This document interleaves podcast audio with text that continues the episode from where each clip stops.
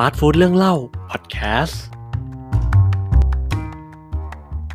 สวัสดีครับ สวัสดีเพื่อนๆทุกท่านนะครับผม ตอนนี้เพื่อนๆอยู่กับฟาสต์ฟู้ดเรื่องเล่าพอดแคสต์ครับ กลับมาเจอกันอีกแล้วครับ เพื่อนๆเป็นไงกันบ้าง ยังสบายดีกันอยู่ใช่ไหม ช่วงนี้หนักหน่อยนะครับผมอาจจะต้องดูแลตัวเองนิดนึงนะ ขอให้เพื่อนๆทุกท่านนะครับ ปลอดภัยจากวิกฤตในครั้งนี้เนาะ จากโรคภัยไข้เจ็บต่างๆนะครับ ดูแลรักษาสุขภาพกันด้วย วันนี้เราจะมาพูดกันถึงเรื่องที่เป็นทักษะในการพัฒนาตัวเองนะครับผมซึ่งช่วงเนี้ยเริ่มมีการพูดถึงกันมากขึ้นเรื่อยๆนะครับผมก็คือ soft skill นะครับซึ่ง soft skill เนี่ยเดี๋ยวผมจะจัดทำเป็นซีรีส์เลยนะครับผมก็จะแบ่งเป็นทักษะต่างๆเนาะจะต้องบอกก่อนว่ายุคนี้สมัยนี้เนาะ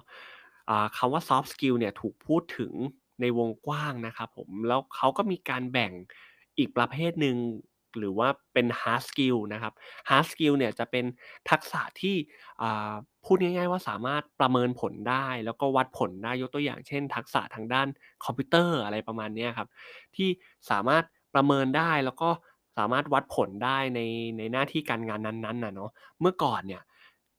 คนที่มี hard skill นะครับโดดเด่นเนี่ยก็สามารถประสบความสำเร็จในหน้าที่การงานได้นะครับ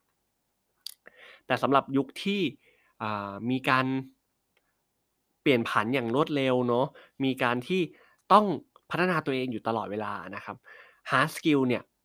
ก็จะมีความจำเป็นที่ก็ยังจำเป็นอยู่นะตัวเองยังต้องมีแต่ soft skill เนี่ยก็มีความโดดเด่นขึ้นมาเพิ่มเติม เพราะว่า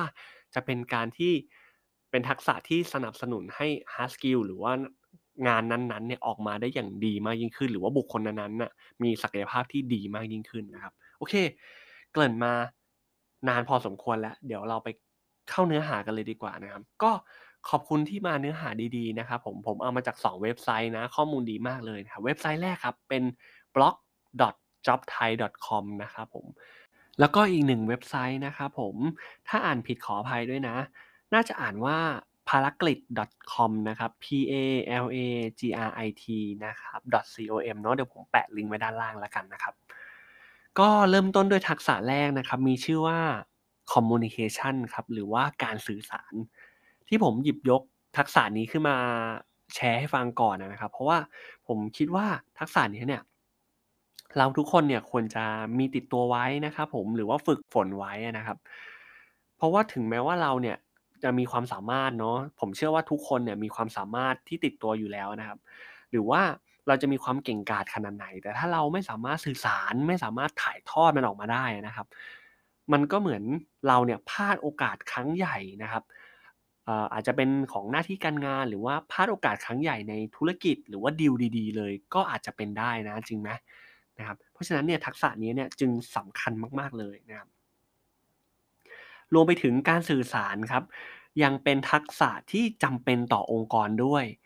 จะสังเกตว่าบริษัทใหญ่ๆ ที่มี CEO เก่งๆนะครับ เขาจะมีทักษะทางด้านการสื่อสาร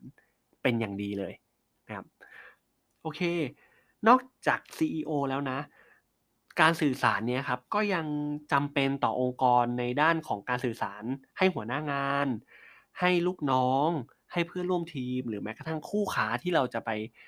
ติดต่ออขายสินค้าหรือว่าดีลสินค้ากันด้วยนะครับ ถ้าเราสื่อสารได้อย่างมีประสิทธิภาพตรงประเด็น เหมาะกับสถานการณ์อ่านี่สำคัญเลยนะ ถ้าเหมาะกับสถานการณ์ด้วยนะครับ ผลลัพธ์ที่ออกมาเนี่ยจะออกมาได้อย่างมีประสิทธิภาพออกมาได้อย่างดีเลยนะครับนอกจากผู้ฟังนะครับผมจะได้รับข้อมูลของเราในอย่างเต็มที่และอย่างมีประสิทธิภาพและยกตัวอย่างนะครับอย่างสตีฟจ็อบส์เนี่ยเมื่อก่อนเนี่ยที่เขาขึ้นพูดบนเวทีเนี่ยนอกจากใน hall ที่ที่ สตีฟจ็อบส์ present ออกมาแล้วนะครับมีพลังมากมันดูมีความน่าเชื่อถือมาก ๆเลย เนี่ยครับคือพลังของทักษะการสื่อสารเนาะแล้วก็รวมไปถึงความเป็นมืออาชีพด้วยนะครับ ทักษะการสื่อสารที่ดีเนี่ยจะสะท้อนความเป็นมืออาชีพของผู้สื่อสารนั้นด้วยนะครับ โอเค แล้วสายงานสายอาชีพไหนที่ควรจะมีทักษะนี้เนาะอย่างแรกที่ผมนึกเร็วๆเลยนะครับ ตอนทำข้อมูลนี้ก็คืองานขายครับ แน่นอนงานขายนะครับทักษะการสื่อสารกับงานขายเนี่ยอยู่คู่กันเนาะถ้าใครที่ทำงานเกี่ยวกับด้านการขายอยู่นะครับ ลองฝึกทักษะนี้ให้ชำนาญดูเนาะรวมไปถึงนะครับการตลาดด้วยนะครับพอนอกเหนือจากการสื่อสารในด้านการพูดออกมาแล้วเนี่ยการสื่อสารนะครับในด้านกลยุทธ์ของการตลาดเนี่ยก็เป็นอีกหนึ่งการสื่อสารสำคัญนะครับผมที่จะทำให้สินค้านั้นๆเนี่ยถูกขายหรือว่าถูกจำหน่ายออกไปได้เนาะ นะก็สำคัญมากๆเลยนะครับ กับสายงานนี้เนาะสายงานถัดไปครับ อันนี้ผมค่อนข้างน่าสนใจนะครับ ก็คือ HR หรือว่าทรัพยากรบุคคลครับเราจะเห็นได้ว่าพอพูดถึงเรื่อง HR เนี่ยก็จะพูดถึงเรื่องการสัมภาษณ์งานเนาะใช่ครับการสัมภาษณ์งานเนี่ยนะครับนอกเหนือจากผู้สัมภาษณ์เนี่ยจะต้อง present ตัวเองเนาะต้องมีทักษะการสื่อสารอยู่แล้วนะ present ตัวเองออกไปเนี่ย HR เนี่ยเขาจะเหมือนเป็นประตูด่านแรกที่ผู้สัมภาษณ์เนี่ย เขามองว่าโอ้โหแบบบริษัทเนี้ย HR เก่งมากเลยโอ้โหแสดงว่าวิสัยทัศน์ของบริษัทเนี้ยต้องสุดยอดมากๆเลยแน่เลยนะครับแผนกที่3นะครับคือแผนกติดต่อลูกค้าหรือว่า relationship เนาะก็เป็นอีกหนึ่งแผนกที่ค่อนข้างต้องใช้การสื่อสารเป็นหลักเลยนะครับ ก็ควรจะฝึกไว้นะครับ เพื่อว่าการสื่อสารจะได้มีประสิทธิภาพมากยิ่งขึ้นเนาะถัดไปนะครับผม อันนี้ก็เป็นอีก หนึ่งสายอาชีพที่ต้องใช้ทักษะการสื่อสารนะครับก็คือ call center เนาะทั้งแผนกที่ว่าต้องขายสินค้านะครับเสนอขายสินค้าหรือแม้กระทั่งการบริการลูกค้าเนาะใครที่เป็น call center นะครับหรือว่ามองหางาน call center อยู่นะครับ แล้วใครเนี่ยที่อาจจะมีทักษะการสื่อสารที่ดีอยู่แล้วเนี่ยก็เป็นอาจจะเป็นงานที่แฮปปี้มาก ๆ เลยนะครับกับบุคคลคนนั้นนะครับ แต่ถ้าใครที่ยัง มีทักษะการสื่อสารที่ไม่ดีนักนะครับ จะบอกว่างาน call center เนี่ยอาจจะทำให้คุณเนี่ยเหนื่อยนิดนึงนะครับ จริงๆ อาจจะเหนื่อยมากเลยนะครับ เพราะว่าการพูดที่เราไม่เห็นหน้ากันเนี่ยนะเป็นอะไรที่ต้องใช้พลังเยอะมากๆเลย ถูกต้องไหมนะครับ ใครที่เคยแบบยกหูโทรหาลูกค้าหรือว่าโทรหาใครก็ตามเนี่ยโอ้โหใช้พลังเยอะในการอธิบายมากๆเลยนะครับ มาดูวิธีการฝึกกันครับ วิธีการฝึกแรกที่ผมรวบรวมมาเนาะก็คือ พยายามหาสไตล์การสื่อสารเป็นของตัวเองครับ ทุกคนเนี่ยล้วนแล้วแต่มีทักษะการสื่อสารไม่เหมือนกันเนาะการหาสไตล์ตัวเองให้เจอเนี่ยก็จะเป็นอะไรที่ถ้าเราหาเจอแล้วเนี่ยก็จะดีต่อตัวเรามาก ๆเลย หรือครับหรือ ถ้าเราเนี่ยไม่รู้ว่าสไตล์การพูดของเราเนี่ยเป็นแบบไหนนะครับ เราอาจจะ นำสไตล์การพูดของคนที่เป็นมืออาชีพเนี่ยเอามาปรับใช้เป็นของตัวเองก่อนก็ได้นะครับ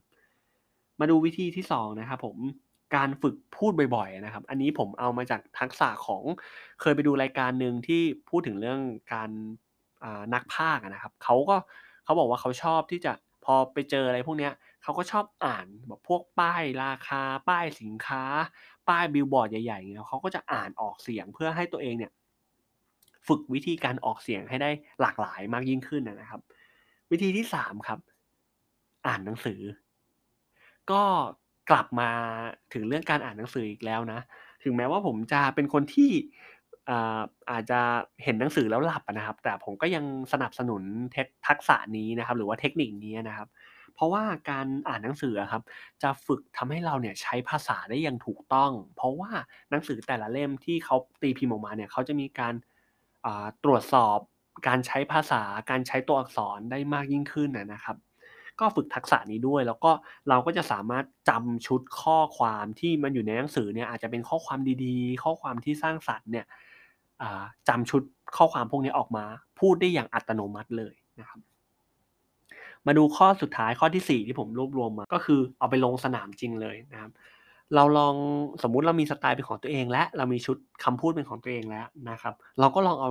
วิธีนั้นนะครับ ที่เราฝึกฝนเนี่ยเอาไปใช้จริงนะครับ ก็จบกันไปแล้วนะครับสำหรับทักษะแรกเนาะทักษะการสื่อสารนะครับ จริง ๆ พยายามจะพูดให้มันสั้นนะครับ แต่ก็เมาส์มอยเยอะไปนิดนึงเนาะก็จะบอกว่าผมเองนะครับผมเป็นคนที่ สื่อสารไม่เก่งเลยนะครับ แล้วก็ยังต้องฝึกอยู่นะ ก็เหมือนเป็นการพัฒนาไปด้วยกันละกันนะครับผมเพราะทักษะนี้ครับเป็นทักษะสำคัญในหน้าที่การงาน หรือรวมไปถึงการใช้ชีวิตเลยนะ เพราะว่านอกเหนือเสียจากการทำงานแล้วนะครับ หลังจากที่เรา working hour หรือว่าชั่วโมงทำงานแล้วเนี่ย เราก็ยังต้องใช้ชีวิตแล้วก็ยังใช้ทักษะการสื่อสารอยู่นะครับ เพราะฉะนั้นเนี่ย ทักษะนี้จึงเป็นทักษะที่จำเป็นกับชีวิตเรามาก ๆเลยครับ แล้วก็หวังว่าพอดแคสต์ตอนนี้นะครับจะเป็นประโยชน์กับเพื่อนๆเนาะไม่มากก็น้อยนะ ยังไงฝากติดตามนะครับ ฝากเป็นกำลังใจให้กับเราในทุกๆ ช่องทางเลยนะครับ อยู่ด้านล่างเลยนะครับผมแล้วก็ใครนะครับผมที่นำไปใช้แล้วก็นำไปฝึก แล้วก็ได้ประโยชน์ยังไงยังไงเอามาแชร์กันได้เนาะก็สำหรับวันนี้ขอบคุณที่รับฟังครับ สวัสดีครับ แล้วติดตามฟาสต์ฟูดเรื่องเล่าได้ใหม่ในตอนต่อไปสำหรับวันนี้ ทานให้อร่อยนะครับ